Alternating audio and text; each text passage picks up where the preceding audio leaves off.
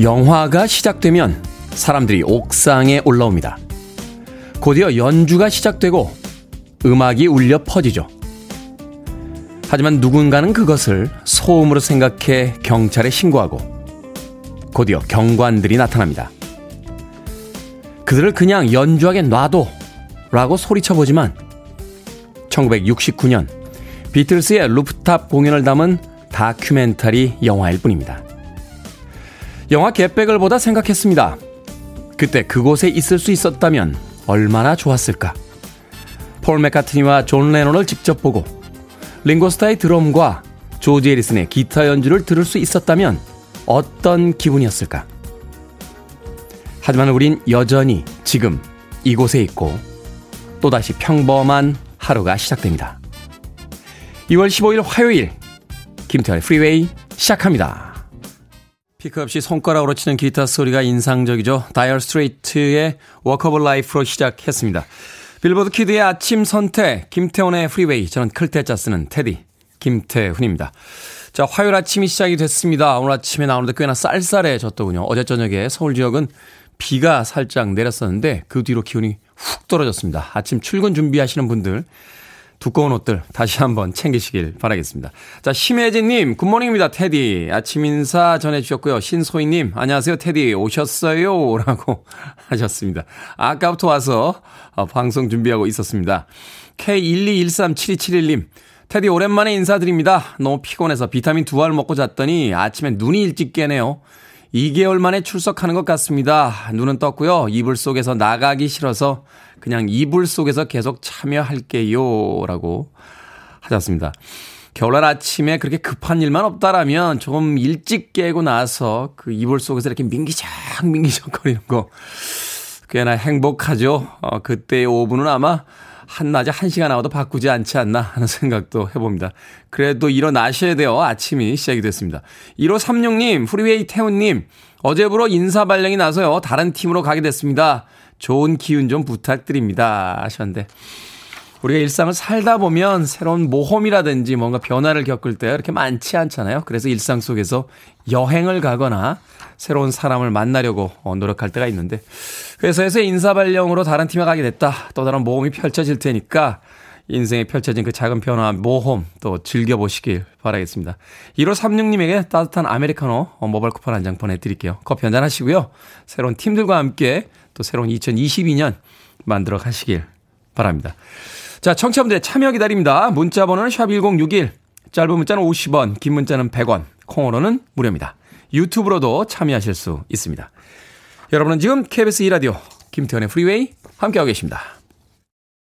KBS 2라디오 yeah, go ahead. 김태현의 프리웨이.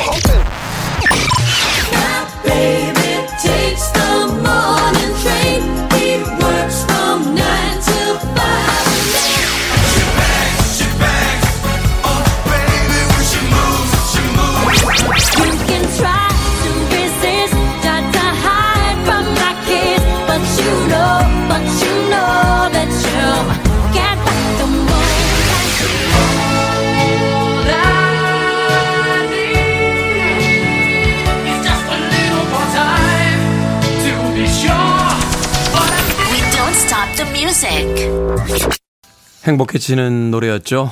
미국의 그룹 에어플레이의 Should We Carry On 들으셨습니다. 활동기간이 그렇게 길었던 팀은 아닙니다. 1970년대에 그 데이비 포스터라고 하는 아티스트가 스카이라이라는 팀을 이끌다가 80년대에 들어와서 이제 제이 그레이든이라고 하는 또 다른 멤버와 함께 결성했던 팀이었는데요. 활동기간이 그리 길지 않았음에도 아름다운 곡들을 꽤 많이 남긴 팀이기도 합니다. 에어플레이의 Should We Carry On 듣고 왔습니다. 자, 뚱띠님 테디 안녕하세요. 지난 주말 오랜만에 출근 안 한 신랑과 산에 다녀왔습니다. 그런데 어제부터 종아리가 아프더니 오늘은 에고고고고고 너무 아픕니다. 경사가 심한 계단이라 더더 아픈가 봐요. 운동 1도 안 했더니 티가 납니다. 출근해야 하는데 가기 싫어지네요 지금이라고 하셨습니다. 요새는 산에 가도 이렇게 계단을 놓은 데가 있죠. 그래서 계단을 밟고 이렇게 정상에 올라가게 되는데 운동 안 하시다가 지난 주말에 신랑분하고 산에 다녀오셔서 그 계단 올라가셨다가 지금 근육통 오신 모양입니다. 현대인들이요. 이 등 뒤쪽 근육, 허벅지 뒤쪽 근육을 거의 쓰지 않는데요. 퇴화된 근육들이랍니다. 엘리베이터와 에스컬레이터를 사용한 뒤부터는 이 계단을 올라갈 일이 없기 때문에 그러다 보니까 이제 산에 갔다 오시거나 엘리베이터 고장 나서 이렇게 고층 아파트 걸어 올라가시면 다리가 당길 때가 있죠. 근데 그게 굉장히 기분 좋은 근육통 아닙니까? 원래 운동하시는 분들은 운동 막 하고 나서 다음날 아침에 안 땡기면요. 막 화내세요. 어제 운동 제대로 안 됐다고. 막 이러면서. 그렇게 근육통이 올 땐요. 단백질이 좀 많은 음식을 드시고 하루 정도 푹 쉬시면 근육이 강화되는 쪽으로 몸이 발달합니다. 기왕 다녀오신 주말에 산에 그냥 날리지 마시고요. 오늘은 닭가슴살이 들어간 카레 정도 점심으로 드시고 하루 좀 푹 쉬시면 글쎄요. 이제 근육 우먼으로 거듭나지 않을까 하는 생각이 드는군요. 뚱띠님. 에너지 음료, 비타민 음료 하나 보내드릴게요. 힘내시길 바라겠습니다. 그래도 출근을 하셔야죠. 7627님, 인천은 눈발이 날립니다 하셨는데 인천 지역 출근하시는 분들 참고하십시오. 눈발이 날린다고 하니까 운전 조심하시길 바라겠습니다. 최희원님, 테디는 발렌타인 초콜릿과 대보름 나물 중에 고르라면 뭘 고르시겠어요?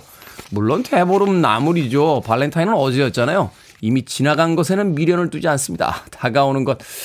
대보름 나물 맛있잖아요. 오늘이 또 대보름이니까 대보름 나물 누가 선물해주면 한 끼 밥 맛있게 먹을 수 있겠군요. 자, 1986님과 신은주님의 신청곡으로 합니다. 아침의 여신이죠. 슈나이스턴 모닝 트레인.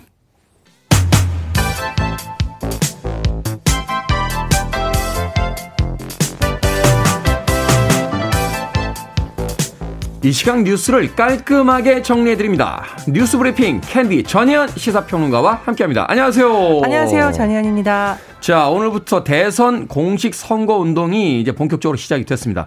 초반부터 후보들 4인 4색의 행보를 보이고 있죠? 예, 오늘 0시부터 선거 전날인 3월 8일 자정까지 22일 동안 공식 선거운동이 펼쳐지는데요. 후보 등록 어제 마감된 결과 14명이 등록을 마쳤고요.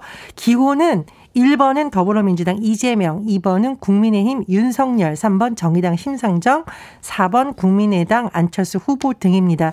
이 첫날 행선지는 사실 후보가 이 기간에 말하고자 하는 내용을 담는 상징성이 있는데요. 네. 민주당의 이재명 후보는 첫 행보부터 경제에 초점을 맞추고 있습니다. 그래서 부산항을 시작으로 쭉 서울까지 이른바 올라오는 일정이 진행이 되는데 부산항이 경제도약의 의미를 담고 있다고 합니다.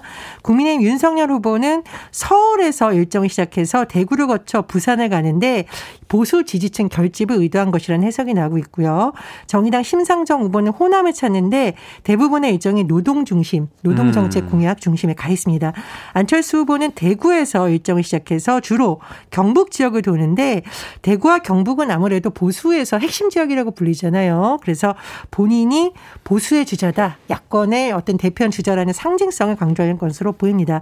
그리고 중요한 소식 하나 더 전해드리면 올해는 정말 코로나가 이렇게 좀 심각한 가운데서 대선이 치러지잖아요. 네. 그래서 코로나 관련한 격리자와 확진자가 투표를 어떻게 할지가 굉장히 관심사였는데 이와 관련한 공직선거법 개정안이 의결돼서 투표소에서 오후 6시부터 오후 7시 30분까지 하는 내용이 또 개정안이 통과되기도 했습니다. 말하자면 이제 그 격리자들과 확진자들은 이제 시간대를 따로 준다는 얘기죠. 그렇죠. 이제 뭐 동선 관리나 여러 가지 좀 강화될 것으로 보입니다. 이제 본격적인 3월 9일에 대선 행보가 시작이 됐습니다. 그런데 이런 정책적인 행보 이외에 다른 이야기들이 또 논란이 되고 있습니다. 뭐 구두발 논란, 뭐 흡연 논란 이런 논란들이 지금 계속해서 뉴스를 타고 있는데요. 예, 워낙 선거가 이제 촉박해지다 보니까 후보들의 언행 하나하나가 관심을 끌고 있는 상황입니다. 윤석열 대선 후보의 경우에는 이상일 후보 상근 보좌역이 SNS에 올린 사진 때문에 좀 곤혹스러운 상황에 처했는데 네. 이 사진이 뭐였냐면 열정열차라고 있어요. 윤석열 후보가 관계자들하고 열차를 타고 다니면서 또 열차에서 내려서 시민들을 만나는 건데 이 SNS에 올라온 사진을 보면 사실은 이 열정열차를 홍보하는 내용이에요. 그래서 열정열차 데이트작이었다고 생각한다는데 또 이 날카로운 눈들이 지적한 바가 있습니다. 이 윤석열 후보가 이상일 상근 보좌역이나 김명민 대변인이나 같이 앉아 있는데 우리가 왜 이렇게 다리를 앞좌석에 쭉 올린 사진이 거기 있고요. 이제 구두를 신은 채 발이 올라간 사진이에요. 그래서 윤석열 넘어치기. 공공이 사용하는 그 기차이기 때문에 비매너다 이렇게 이제 보는 거죠. 그렇습니다. 그리고 이제 사실 대선 후보니까 더 관심을 끈 게 아닌가 싶은데 윤석열 후보 측은 아, 가벼운 다리 경련으로 잠시 다리를 올려놓은 것이다라고 해명을 했지만 논란이 커졌는데 민주당에서는 쩍벌이 안 되니까 쭉 버텼냐. 이제 쩍벌이라는 것은 윤석열 후보가 다리를 약간 벌리고 앉은 자세를 비유하는 말이에요. 네.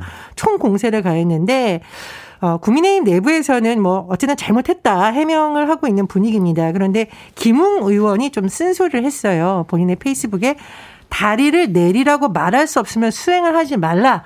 이건 아마 참모들이 왜 이런 부분에 대해서 더 꼼꼼하게 챙기지 못했냐. 그리고 왜 굳이 이런 사진 올리냐라는 그러니까요. 것을 우회적으로 비판한 것이 아닌가 싶습니다. 그러니까 결국 이제 후보도 후보지만 이제 참모진들의 어떤 의식 자체가 앞서가 있지 못한 것 아니냐 이렇게 지금 이야기를 하고 있는 거죠. 네, 그러나 사실 후보도 주의해야 되는 건 맞습니다. 왜냐하면 이제 대통령 후보기 때문에 네. 국민들이 마스크 하나 어떤 옷을 입었는지 하나하나에 관심이 가는 시기라고 해요. 그리고 해외에서도 해당 사진이 언급이 되는데 영국 서시스 대학교 케빈 그레이 국제관계학과 교수가 본인의 SNS에 또 이 사진 올리면서 이 자체로 공직에서 결격 사유가 된다고 언급하기도 했고 일본 한류 매체인 와우코리아도 이 내용을 전하기로 했습니다. 그렇군요. 자, 3차 접종을 마친 18세 이상 면역 저하자들의 4차 접종이 시작이 됐습니다. 4차 접종이라. 일반 국민은 대상이 아닌 거죠. 예, 4차 접종까지 정부가 검토한 이유는요. 3차 접종 뒤 9주에서 10주까지는 뭐 코로나19 바이러스 무력화하는 증화 항체가 분석한 결과에 바이러스가 증가하지 않지만 12주부터는 감소한다. 그래서 일정 기간이 지나면 어쨌든 추가 접종을 해야 된다라는 분석은 나오고 있는 것으로 보입니다. 그런데 일단 어제부터는 면역 기능에 이상이 있는 환자부터 4차 접종이 시작이 됐고요. 다음 달부터는 요양병원에 입원한 환자나 종사자를 중심으로 4차 접종이 시작이 됩니다. 다만 일반인 4차 접종은 아직 검토하고 있지 않다고 방역당국은 밝힌 바입니다. 그리고 지금 이 자가검사 키트가 굉장히 이제 중요한 요인이 될 것으로 보이는데 네. 식약처에서는 앞으로 3주 동안 자가검사 키트의 가격을 한 개당 6,000원으로 제한하기로 했습니다. 말하자면 이제 이걸로 이제 이득을 보시는 그렇죠. 분들이 있을까 봐 국가에서 통제를 하겠다라고 이야기를 한 거죠. 4차 접종까지는 안 갔으면 좋겠네요. 저도 3차까지는 맞았는데. 러시아의 우크라이나 침공 가능성이 글로벌 이슈인 가운데 현재 우크라이나에 체류 중인 한국인이 무려 281명. 어떻게 지금 해야 됩니까? 이게 진행이 되고 있습니까? 예, 뭐 어제 오늘에 걸쳐서 한 100명 정도가 출국할 예정인 것으로 알려졌는데요. 네. 여객기의 일부가 지금 운항이 중단되는데 뭐 아직까지는 항공이라든가 육로 교통편을 확보하는데 큰 문제가 없는 것으로 전해지고 있어요. 미국 정부에서는 그 어젠가요? 그제 그 48시간 안에 출국해라 이렇게 좀 강력한 메시지를 보냈었잖아요. 네, 그렇습니다. 그래서 지금 우리 정부도 관리에 들어간 상태인데 현지 공간에서 수도 키예프에서 폴란드 인근의 르비브까지 하루 한 차례씩 임차버스를 운행해서 출국을 지금 지원하고 있다라고 하는데 네. 그런데 뭐 현지 분하고 결혼한 분이라든가 이런 분들은 또 지역에 남기를 원하는 분들이 일부 있다고 해요. 그래서 이런 분들은 아무래도 좀 전쟁이 예상되지 않은 지역으로 이동할 것으로 전해지고 있습니다. 어쨌든 정부에서 우크라이나 전역에 여행 금지를 발령했고 비상대피 계획을 재점검하고 있는데요. 문재인 대통령이 거듭 우리 국민들의 안전한 대피, 철수의 만전을 기하라고 강조를 했고 또 이 우크라이나 사태는 사실 경제 문제와도 연관이 되어 있습니다. 그래서 기업들의 피해를 최소화하는 방안을 강구할 것도 문 대통령이 지시를 했는데요. 정부에서는 최악의 상황 때는 이 국민 철수를 위해서 군용기를 급파하는 방안도 검토하고 있는 것으로 전해지고 있습니다. 그리고 제가 이제 우크라이나 관련해서 경제적인 부분을 언급을 했는데 지금 전 세계 금융시장에서도 우크라이나 상황을 굉장히 주시하고 있습니다. 그 이유는 러시아가 전 세계 원유 교역량의 12%를 차지하고 있고요. 그렇죠. 석유 제품 수출량의 10% 수준을 차지하고 있습니다. 따라서 러시아, 우크라이나 이런 문제가 국제 유가에 영향을 미칠 것이다. 그렇다면 뭐 원자재 공급 이런 데에도 다 영향을 미칠 수 있다는 분석이 나오면서 유가가 이미 오르기 시작했고 관련주들 그 주식장이 그렇게 좋지 않은데 관련주들은 많이 오르고 있는 것 같던데요. 그렇습니다. 8년 만에 최고치로 치솟은 국제 유가인데 이것이 뭐 수출 기업에 또 미칠 영향 등등에 따라서 달라질 수 있겠지만 네. 금융시장 전반에서는 이런 불안한 상황을 호재로만 보긴 어렵다는 분석이 또 나오고 있습니다. 그렇군요. 어쨌든 전쟁만큼은 좀 일어나지 않았으면 하는 바람 가져봅니다. 자, 오늘의 시사 엉뚱 퀴즈 어떤 문제입니까? 네, 앞서서 대선 관련 소식 전해드렸습니다. 후보자들 모두 이 대선 후보 등록의 의미를 무겁게 생기고 매너 있는 경쟁 펼치기 바랍니다. 영화 킹스맨의 명대사가 나오죠. 매너가 바람을 만든다. 네. 자, 그런데 등록이 무겁게 느껴지는 사람들이 또 있습니다. 바로 운동을 등록한 분들. 제가 다 마음이 찔립니다. 자, 오늘의 싱사 엉뚱 퀴즈 나갑니다. 콜롬비아의 알베르토 베테 페레즈가 창시한 피트니스 운동인데요. 라틴 댄스에 에어로빅의 요소를 결합한 유산소 운동법. 이 댄스는 무엇일까요? 1번 줌바, 2번 아메바, 3번 카사노바, 4번 멀바. 정답 아시는 분들은 지금 보내주시면 됩니다. 재미있는 오답 포함해서 총 10분께 아메리카노 쿠폰 보내드립니다. 라틴 댄스에 에어로빅의 요소를 결합한 유산소 운동법이죠. 이 댄스의 이름은 무엇일까요? 1번은 줌바, 2번은 아메바, 3번은 카사노바, 4번은 몰바. 문자번호 샵 1061, 짧은 문자 50원, 긴 문자 100원, 콩으로는 무료입니다. 뉴스브리핑 전희연 시사평론가와 함께했습니다. 고맙습니다. 감사합니다.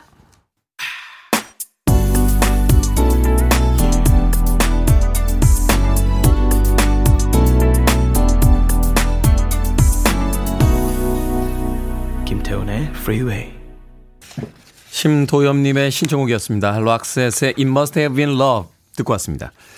자, 오늘의 시사 엉뚱 퀴즈. 라틴 댄스에 에어로빅의 요소를 결합한 유산소 운동법. 이 운동법은 무엇일까요?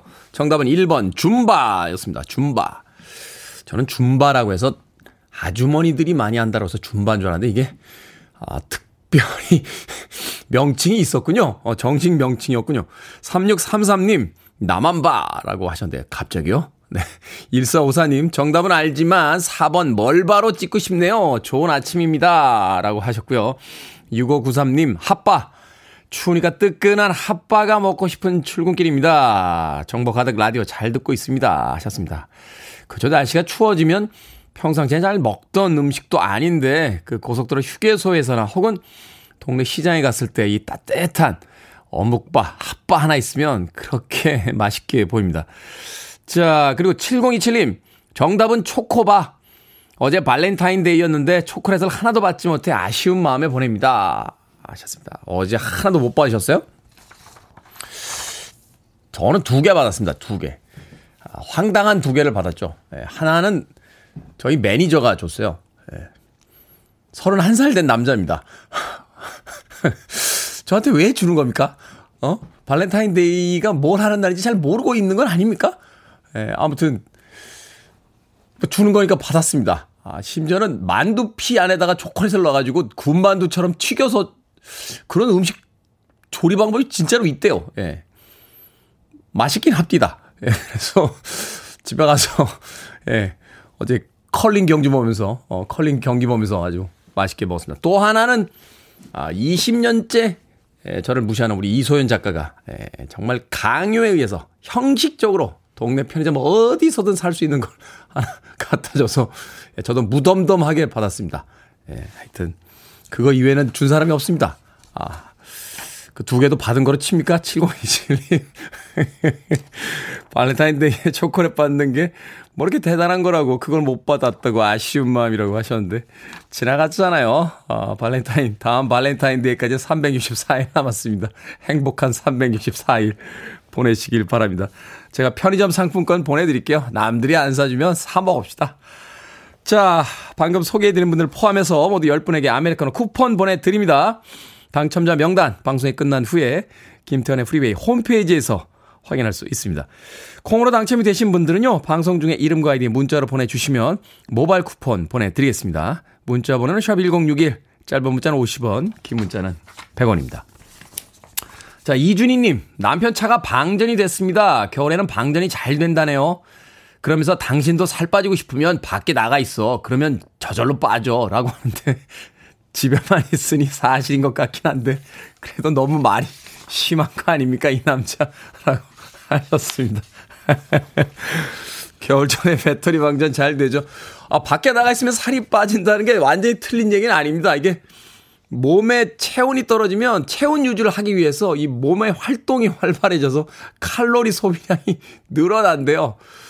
그러니까 완전히 틀린 이야기는 아닌데 아무리 그래도 그렇지 이 추운 겨울에 자신의 아내에게 밖에 나가면 살 빠져. 그러니까 밖에 나가라고 이야기하는 남편 그리 마음에 들진 않습니다. 이준희님 그래도 어쩌겠습니까? 스스로 선택하신 분인데 오늘 하루도 사랑으로 잘 버티시길 바라겠습니다.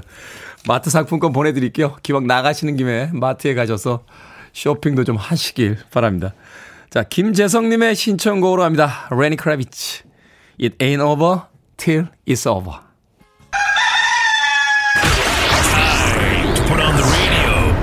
김태훈의 프리웨이. Are you ready?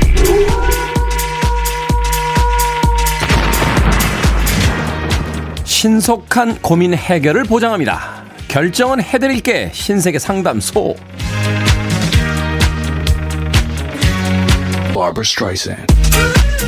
K81273805님 이맘때면 늘 고민입니다. 내복을 벗어도 될까요? 아니면 더 입어야 될까요? 더 입으세요. 벗을 때가 되면 이런 고민 없이 벗게 됩니다. 100%. 서은진님 막내가 유치원에 갈 때요 구멍이 뚫린 여름 샌들을 신고 가요. 못 신게 할까요? 아니면 그냥 신으라고 놔둘까요? 못 신게 하세요. 춥기도 하지만 겨울에는 다 얼어 있어서 살짝만 부딪혀도 찢어지거나 크게 다칩니다.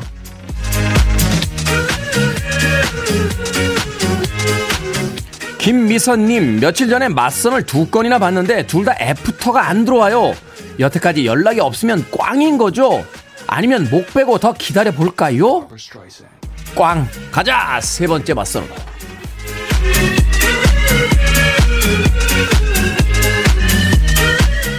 K80018549님 딸기 농사 지으시는 이웃분께서 못난이 딸기를 많이 주셨는데 달콤한 딸기청을 담을까요? 아니면 기분 좋게 취하는 딸기주를 담글까요? 딸기주 못생겨다 차별당했던 딸기를 위로해 줄 겸 술에 좀 담가 줍시다.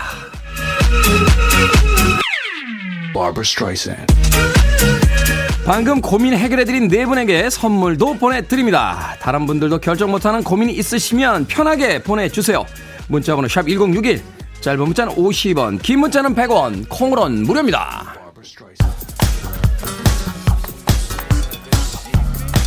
날씨가 추우니까 라틴 음악들이 당기는군요. 3405님의 신청곡 릭키 마틴, She Bangs.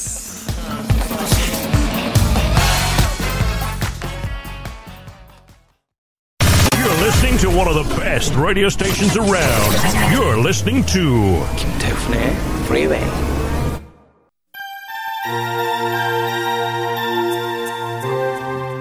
빌보드 키드의 아침 선택 KBS 2라디오 김태현의 Freeway 함께하고 계십니다. 1부 끝곡은 패티 라벨입니다. If You're Asking Me To 듣습니다. 잠시 후 2부에서 뵙겠습니다.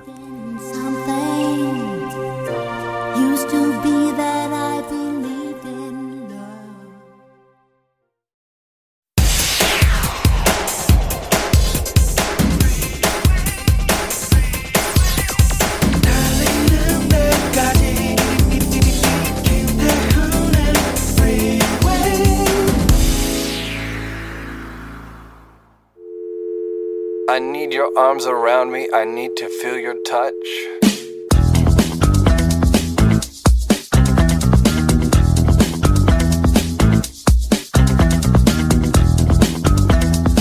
대보름날이 되면 아이들은 아침 일찍 일어나서 이웃에 사는 친구를 찾아가 이름을 부른다. 친구에게 이름이 불린 아이가 무심코 대답을 하면 내 더위 사가라 하고 외친다. 이렇게 하면 대답을 한 사람은 친구의 더위를 산 셈이 된다. 친구가 더위를 팔기 위해 이름을 부를 걸 미리 알았을 때는 대답 대신 내 더위 사가라 라고 외친다. 그렇게 하면 더위를 팔려던 아이가 오히려 더위를 사게 된다. 그러므로 대보름날에는 남이 자기 이름을 불러도 좀처럼 대답을 하지 않고 미리 역습을 하기도 한다.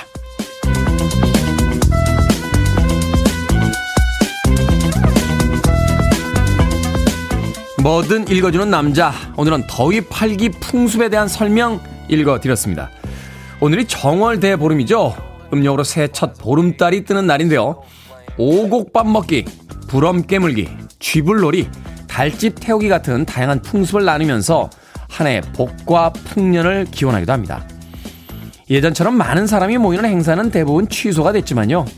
각자 집 앞에서 보름달을 보면서 소원을 빌어보는 것만큼은 충분히 가능할 겁니다. 더위 팔기는 정월 대보름 날이 밝기 전에 하는 거라고 하던데요. 사연 보낼 때 테디 하고 부르며 시작하는 분들 오늘도 많이 많이 불러주세요.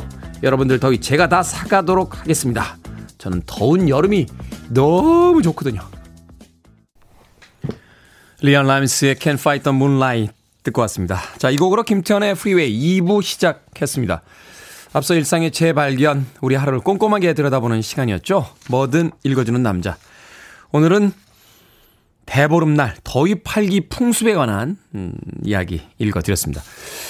이름을 부르고 나서 왜? 라고 대답하면 내 더위 사가라 라고 이야기를 한다는 거죠. 아니나 다를까 우리 청취자분들 또 제 이름을 엄청나게 불러주고 계시군요. 김지연님 테디 대답 안 하실 거예요. 밤톨12님 테디 저희는 제가 사갈게요. 이재경님 반사. 허숙자님 테디 더위 가져가 주세요. 감사해요 하셨고요.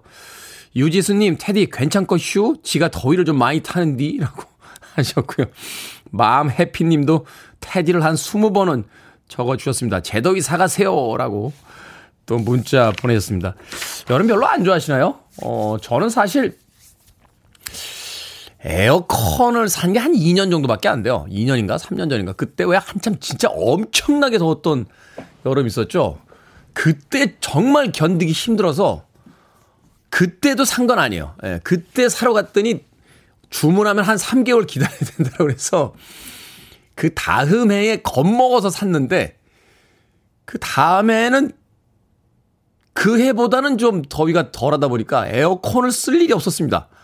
예, 저는 이렇게 땀을 흘리면서도 이렇게 걸어다니다가 사람들이 안 더워? 라고 물어보면 아 덥구나 라고 생각하는 사람이에요. 그러니까 여름 한철엔 정말 행복하게 사는 사람입니다. 그러다 보니까 이 긴 겨울이 상대적으로 좀 굉장히 우울한 계절인데 여러분들께서 겨울 추위에 시달리는 DJ를 안쓰럽게 여기시사 여러분들의 더위를 이렇게 많이 팔아주셨습니다. 고맙습니다. 올 여름은 따뜻하게 지내도록 하겠습니다. 자, 뭐든 읽어주는 남자. 여러분 주변에 의미 있는 문구라면 뭐든지 읽어드립니다. 김태현의 프리웨이 검색하고 들어오셨어요. 홈페이지 게시판 사용하시면 됩니다. 말머리 뭐든 달아서 문자로도 참여 가능하고요. 문자 번호는 샵1061, 짧은 문자는 50원, 긴 문자는 100원, 콩으로는 무료입니다. 채택되신 분들에게 촉촉한 카스테라와 아메리카노 2잔 모바일 쿠폰 보내드리겠습니다. I want it, I need it, I'm desperate for it. Okay, let's do it. 김태훈의 Freeway. 신청곡 두 곡 이어서 들려드렸습니다. 신윤성님께서 신청해주신 브루클린 드림스의 Make It Last 그리고 박수영님과 권영민님께서 신청해주신 로라 브라니건의 글로리아까지 두 곡의 음악 이어서 들려드렸습니다. 4852님 릴레이 감염으로 2주 동안 격리되었다 출근합니다. 너무 쉬었더니 꼭 첫 출근하는 기분이네요 하셨고요. 1726님 안녕하세요 테디 자가격리 2일차인데요. 어제는 갑작스러워 아무 생각이 없었는데 회사에 안 가니까 너무 좋은 아침입니다. 좋은 하루 보내세요 하셨습니다.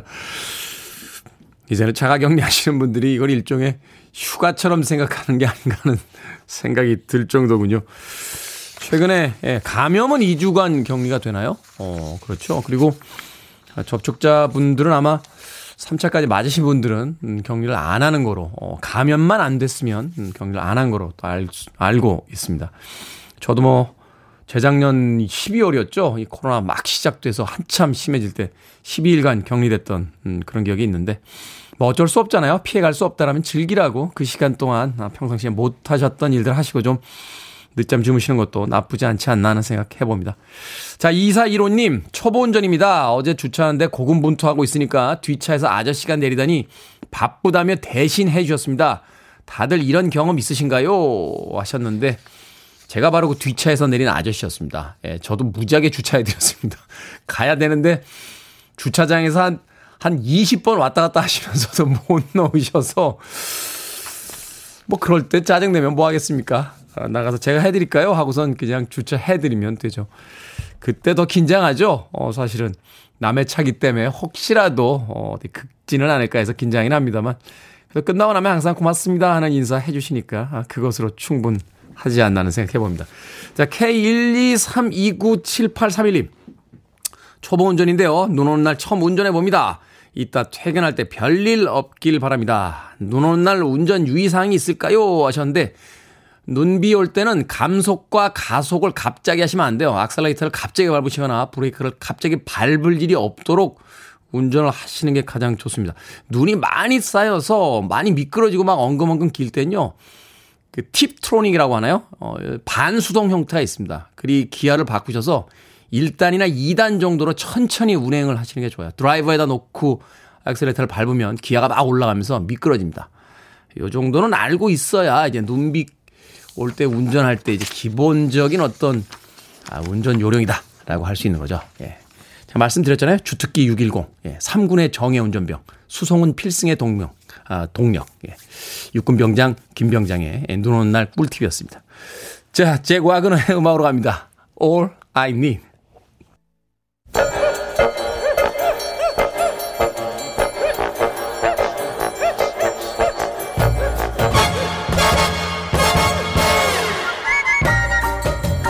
온라인 세상 속 촌철살인 해학과 위트가 돋보이는 댓글들을 골라봤습니다. 댓글로 본 세상.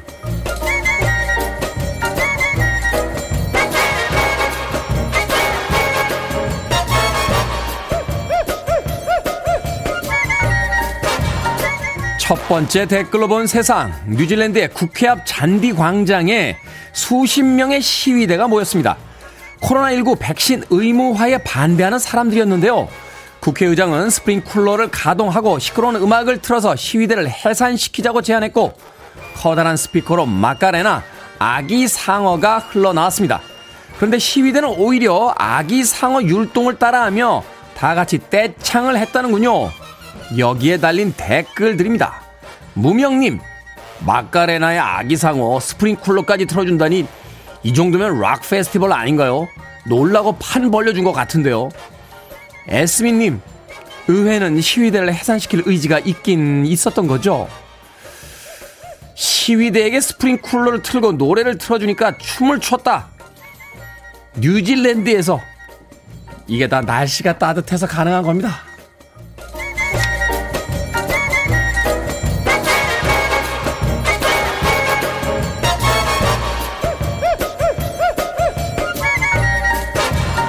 두 번째 댓글로 본 세상. 러시아의 유명 미술관의 경비원이요. 출근 첫날 자리를 지키는 게 너무 지루하다며 전시작품에 낙서를 했습니다.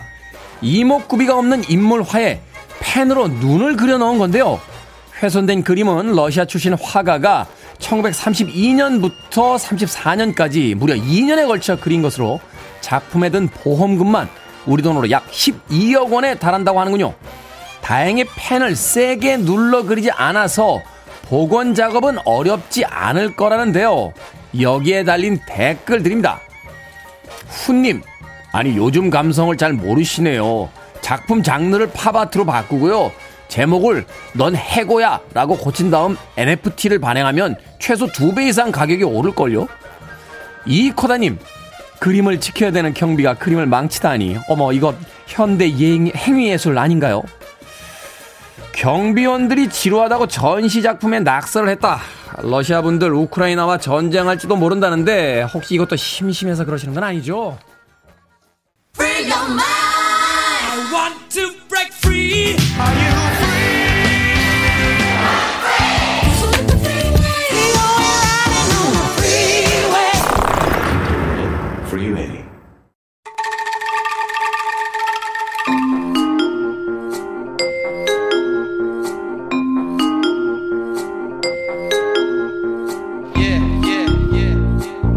김태훈의 프리웨이, 현대사의 굵직한 사건을 파헤쳐봅니다. 타임슬립 히든 뉴스, 팩트체크 뉴스톱 김준일 대표와 만나봅니다. 안녕하세요. 안녕하세요. 자, 베이징 동계올림픽이 한창입니다. 동계올림픽과 관련해서 참 수많은 뉴스와 또 역사 속의 사건들이 있었는데 오늘은 1994년에 있었던 피겨스케이팅계의 충격적인 사건에 대한 이야기 나눠보도록 하겠습니다. 바로 피겨 선수 낸시 캐리건 피습 사건인데요.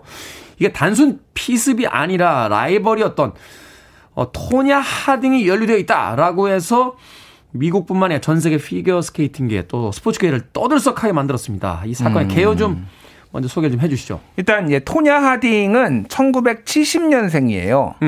그래서 3살 아니면 뭐 4살 어떤 언론에는 4살 때부터 스케이트를 배우기 시작했다라고 나옵니다. 걸음만 뛰면서 바로 스케이트 신었군요. 예, 근데 네.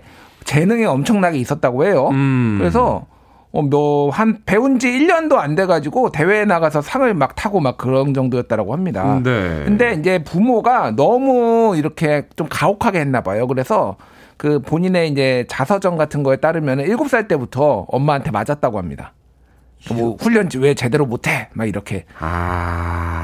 그래서 2008년에 이제 출간된 자서전이 토냐 테이프 뭐 이런 자서전이 있는데 여기에 이제 자세히 나와 있어요. 그래서 네. 이렇게 보면은 가끔 가다가 엄마가 이제 어렸을 때 아이들을 너무 옥죄고 좀 이렇게 하는 경우가 있잖아요. 이게 아마 나중에 이 사건에도 좀 영향을 미치지 않았나라고 이제 생각이 되고요. 그러니까 말하자면 이제 강박적이고 폭력적이고 또 트라우마를 이제 가진 채 성장을 했다는 거죠. 그렇죠.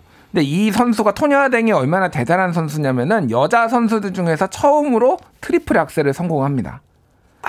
트리플 악셀. 예. 1991년에 트리플 악셀 성공하고요. 그리고 그 이후에 이제 뭐 트리플 악셀을 2번 연속으로도 최초로 성공을 하고요. 트리플 악셀과 더블 토룹 이어지는 콤비네이션 점프도 토냐 하딩이 처음으로 성공합니다. 그러니까 뭐 전설 같은 선수예요. 예. 우리 김연아 선수도 사실 최전성기 때 트리플 악셀 2번 뭐 이런 건 못했잖아요. 그러니까요. 그러면 한마디로 벌써 30여 년 전에 이 피겨스케이팅의 기술력에 있어서는 최고 수준에 있었던 그런 그 선수다 이렇게 볼 수 있겠네요. 그렇죠. 예. 그리고 라이벌이었던 낸시 캐리건 같은 경우에는 기술은 토냐 하딩보다는 떨어지지만 좀 더 우아한 연기로 좀 눈길을 사로잡았던. 예. 그러니까 이제 연기력이 뛰어나니까 예, 어떤 아름다움을 이제 좀 더 표현하는데 유리했던. 그렇죠. 자, 이렇게 두 명의 이제 당대 최고의 선수들이 있었는데 어떻게 해서 이제 피습 사건에 연루가 되게 되는 겁니까? 이 두 사람이 사실 이제 세계 라이벌이라고 해서 굉장히 화제가 됐던 게 기억이 나는데. 그러니까 당시에 진짜 뭐 르네상스였어요. 이 여자 이 피겨 스케이트가. 네. 그때 뭐 유명한 선수들이 뭐 미국의 이제 중국계였죠. 미셸 콴도 있었고요. 미셸 콴이 이때 있었군요. 예, 예. 방금 얘기했던 토냐 하딩, 낸시 캐리건 그리고 크리스티 야마구치라고 일본계 미국 선수도 있었고요. 예. 그래서 92년에 알베르베 이제 프랑스 알베르베 동계 올림픽에서 야마구치가 금메달 그리고 네. 이토 미도리라고 일본 선수였는데 은메달 그리고 네. 낸시 캐리건 동메달 그리고 토냐 하딩 4위를 했어요. 토냐 하딩이 4위였다. 예예. 메달이 없었다. 이게 또 어떤 면에서는 좀 도화선이 되지 않았나 하는 또 생각이 드는군요. 그러니까 90년대 초반에 91년에 트리플 악셀하고 싹 휩쓸었는데 메달을 네. 못 받은 거예요. 근데 이때 이제 92년에 열리고 94년에 노르웨이 릴레 한메르 2년 만에 열렸거든요. 이게 왜 그랬냐면은 동계랑 하계랑을 분리해야 하기 시작한 거예요. 그래서 그 전까지는 같은 해 열렸어요. 동계, 하계가. 그렇군요. 그러니까 말하자면 이제 여름에는 하계 올림픽, 겨울에는 동계 올림픽 이렇게 했는데 이게 너무 어떤 좀 뭐가 많으니까 예. IOC에서 관리하기도 힘들고 국가별로도 참여하기 힘들고 이러니까 2년씩을 이제 좀 격차를 둬서 하자. 그래서 92년, 94년 2년 단위로 열린 게 이번에 처음이었죠. 그래서 어쨌든 2년 후에 또 동계올림픽이 열립니다. 릴레 한메르에서. 그래서 미국의 올림픽 출전권이 2장이 있었어요. 각국별로 2장이 있었는데 네. 아까 전에 그 야마구치, 크리스티 야마구치는 프로 선수가 돼서 이제 출전 안 하고 그러면 이제 3명 중에 2명이에요. 토냐 하딩, 낸시 캐리건, 미셸 콴. 예. 근데 이때 토냐 하딩이 슬럼프에 빠집니다. 남편하고 결혼했다가 이혼도 하고 뭐 연습 안 하고 그래가지고 그래서 낸시 캐리건이 떠오르니까 약간 위기감을 느꼈다 이런 얘기들이 나오는 거죠. 그렇군요. 이제 2명의 출전권을 과연 본인이 받을 수 있을까 여기에 대한 어떤 고뇌가 시작이 되면서 이제 여러 가지 어떤 사건들이 생기기 시작한다. 자, 그런데 바로 이 릴레 한메르 동계올림픽을 앞두고 낸시 캐리건이 피습을 당하는 사건이 벌어집니다. 이게 언제였습니까? 예, 94년 1월 6일이에요. 그러니까 이게 언제냐면은 그 미국의 국가대표 선발전에 겸한 전미 선수권 대회, 여기에서 잘하면은 이제 그 올림픽 나가는 거였어요. 2월 달에. 제일 중요한 대회네요. 그렇죠. 근데 여기에서 낸시 캐리건이 연습을 끝내고 타르실로 이동하던 중에 괴한이 난입해가지고 몽둥이로 낸시 캐리건의 무릎 위를 가격을 했고 이게 쓰러졌는데 이게 카메라에 다 찍혔다고 합니다. CCTV 같은 거에 찍혔나 봐요. 네. 그래가지고 이게 이제 엄청 화제, 그러니까 논란과 화제가 됐죠. 그러니까 낸시 캐리건은 너무 아파가지고 막 통곡을 하고 막 이런 건데, 그래서 낸시 캐리건이 이제 불참을 합니다. 부상을 당했으니까 당연히. 아, 이 선발전에. 예, 선발전에. 그래서 오. 토냐 하딩이 1위, 미셸 칸이 2위. 그래서 두 사람이 이제 대표로 확정이 됐죠. 이야, 근데 이게 벌써 이상한 게 그 전후좌우에 아무런 상황이 없는데 탈의실로 이동하는데 괴한이 등장해서 꼭 그것도 피겨 스케이터에게 가장 중요한 무릎을 가격을 하고. 아니 그러니까 뭔가 그런 거 있잖아요. 강도로 위장한다, 뭐 지갑을 강탈한다든지 네. 예를 들면 그런 것도 아니고 딱 정확하게 무릎만 때리고 도망갔다라고 하면 이거는 아무리 봐도 이상한 거죠. 그러니까 이건 말이 안 되죠. 그러니까 이게 이렇게 사건이 커지니까 FBI가 네. 수사가 나. 아, 당연히 그렇겠죠. 수사를 해서 일주일 뒤에 바로 잡힙니다. 용의자들이. 근데 토냐 하딩의 전 남편이에요. 남편이 예, 제프 길롤리라는 사람인데 이 사람하고 이제 결혼 3년 만에 이혼을 했다고 합니다. 네. 이 사람하고 그리고 보디가드. 토냐 하딩의 보디가드. 이건 뭐 요새 말로 빼박 아닙니까? 이렇게 되면? 빼박이죠. 어. 그래서 이제 토냐 하딩은 아, 나는 몰랐다. 이 사람들이 한 거다. 나는 몰랐다라고 했는데 피겨 연맹이 미국 피겨 연맹이 출전권을 토냐 하딩 안 된다. 이거 박탈하려고 하니까 나 소송하겠다. 2천만 달러 소송하겠다라고 한 거예요. 그래서 아. 지금 이때까지는 증거가 없었잖아요. 피의자 신분이긴 합니다만 아직 판결이 나온 게 아니니까. 그렇죠. 그러니까 피의자는 남편이었고 이 사람은 토냐 하딩은 증거가 없는 거예요. 그러니까. 아, 연루가 됐냐 안 됐냐 이게 예. 이제 증명할 방법이 아직 없으니까. 예. 근데 2천만 달러면 혹시라도 연루가 안 됐다 그러면 이제 피겨 연맹이 파산하죠. 파산한 상황이니까. 아. 그래서 낸시 캐리건이 부상해서 회복을 하고 미셸 칸이 낸시 캐리건한테 양보를 해가지고 두 사람이 그래서 토냐 하딩하고 낸시 캐리건이 1, 2위로 나가고 미셸 칸은 후보 선수로 그래서 릴레한메르에 나가게 됩니다. 야, 이 상황에서 대인배는 미셸 칸이네요. 진짜 미셸 칸 다시 봤습니다, 진짜. 참네.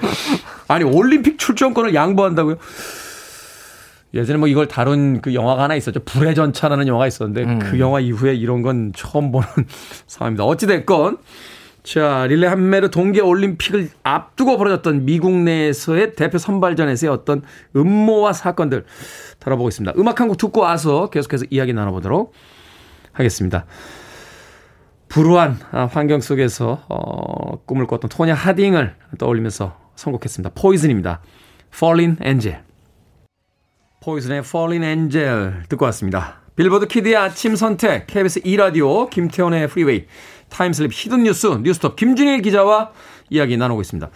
오늘 동계올림픽 시즌을 맞이해서 릴레한메르 동계올림픽에 출전했던 토냐 하딩과 낸시 캐리건에 대한 이야기 나누고 있는데, 자, 이때 누가 메달을 땄습니까? 드디어 우여곡절을 거치면서 토냐 하딩과 낸시 캐리건이 출전을 했는데, 예, 금메달은 우크라이나의 옥사나 바이울 선수가 땄고요. 옥사나 바이울. 예, 낸시 캐리건은 은메달 땄습니다. 아, 낸시 캐리건이 은메달 땄어요? 예, 우아한 연기로 낸시 캐리건이 땄는데 문제는 이제 토냐 하딩 이렇게 어렵게 나갔잖아요. 그렇죠. 근데 신발끈이 풀려서 연기를 제대로 못했습니다.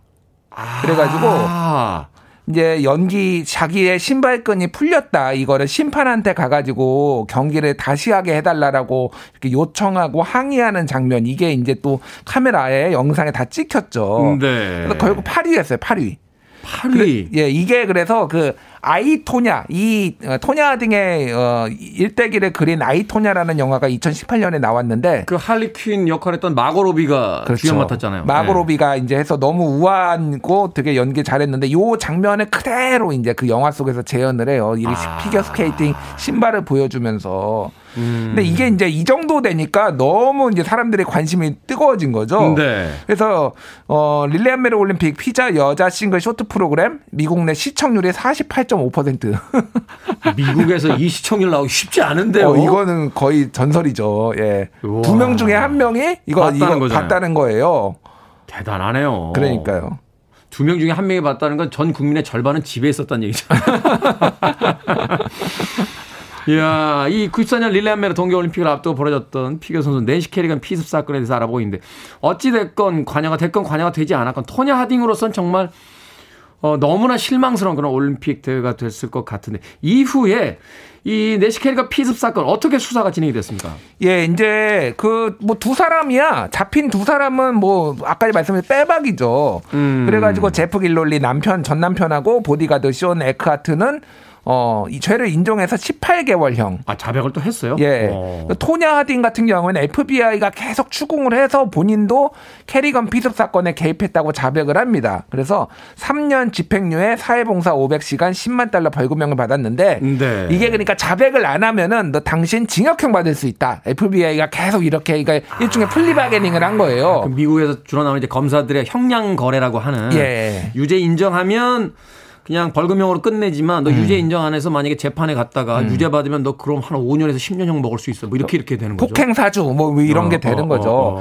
그래서 이제 토냐 하딩은 이거에 대해서 연루되는 거에 대해서는 아직도 의견이 분분한데, 토냐 하딩 같은 경우에는 본인이 나중에 알았다. 남편이 이렇게 전 남편이 저지른 것에 대해서 나중에 안 것이지 본인이 지시한 것은 아니다. 또 이렇게 얘기를 했어요. 아직도 지금 의견이 좀 분분하고요. 뭐 당연히 피겨 연맹으로부터 선수 자격 박탈 당하고요. 네. 그런 다음에 이제 음주운전, 사진기자 폭행 뭐 이렇게 하다가 나중에는 이제 권투 선수로 데뷔를 합니다. 권투 선수요? 예. 갑자기 피겨하다 말고요? 예. 그래서 프로 복서로 30대에 프로 복서로 데뷔를 해가지고 빌 클린턴 전 미국 대통령을 성추행 혐의로 고소했던 폴라 존스라는 여성하고 시합을 해가지고 또 이깁니다. 야, 이게 일종의 이벤트 게임들이군요. 이벤트 네. 게임이에요. 네네. 그래서 뭐 마이크 타이슨 뭐 오픈 게임에도 출전을 하고, 그리고 이제 밴드 골든 블레이즈라는 밴드도 결성을 하고, 그러니까 약간 셀럽 같은, 요즘 얘기로 하면 셀럽 같은 그런 유명해서 유명한 유명인. 예, 네. 그런 분들 미국에 좀 많죠. 많죠. 예. 그런 어떤 형태의 어떤 활동들을 해왔다. 그 이후에 어떻게 됐어요?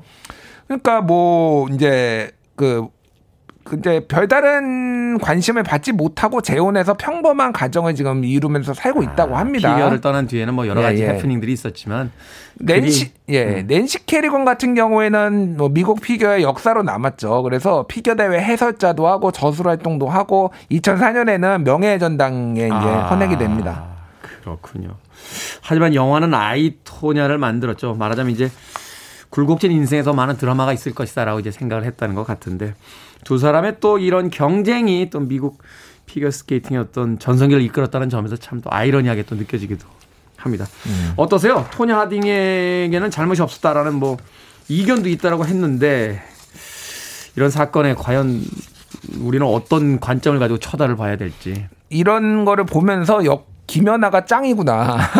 그러니까 이 정말 얼마나 많은, 어렸을 때부터 비슷하잖아요. 뭐 엄마가 때린 건 아니지만은 모친이 예를 들면 그렇죠. 굉장히 김연아 선수 그런 거, 예, 압박감 받고 라이벌 구도였고 아사다 마우하고, 그런데도 굉장히 정정당당하게 실력으로 모든 거 다 이겨낸 거. 그래서 부모의 역할도 중요하고, 이런 압박감, 스포츠를 하는 사람한테는 진짜 이런 미디어의 이런 압박감, 관심에 어떻게 이겨내는지를 잘 가르치는 것도 되게 중요하겠다 이런 생각이 들더라고요. 그러네요. 심지어는 그 석연찮은 판정에서도 대인배 같은 그 면모를 또 보여줬고, 최근에 카밀라 발리에바가 뭐 금지약물 복용 때문에 문제가 되는데 그걸 또 올림픽 출전을 허용하는 바람에 지금 웬만해서 김연아 선수가 그런 얘기 안 하던데 한마디 했더라고요. 이거는 선수들에게 있어서 공평함과 그 공정함을 그 말하자면 인정하지 않는 행위다. 이건 좀 문제가 있지 않냐라고 이야기를 하는데, 그런 모습들까지 멋있는 것 같아요, 김연아 선수. 그러니까 지난해 12월 러시아 선수권 대회에서의 도핑에서 걸린 거거든요. 네. 그러면은 2달 전입니다. 2달 전에 걸린 거를 이거를 어떻게 올림픽에 내보낼 수 있는지. 예. 그러니까 역사상 스포츠 경기 저도 많이 봅니다만 이런 경우에는 다 실격 처리가 되는데. 그렇죠. 예. 이해가 가지 않습니다. 자, 어찌 됐건 그 옛날의 승벽 때문에 벌어졌던 라이벌 피습 사건, 낸시 캐리건과 아냐 토냐에 대한 이야기. 네, 토냐 하딩에 대한 이야기 나눠봤습니다. 김태현의 프리웨이, 타임슬립, 히든 뉴스, 뉴스톱 김준일 기자와 함께했습니다. 고맙습니다. 감사합니다.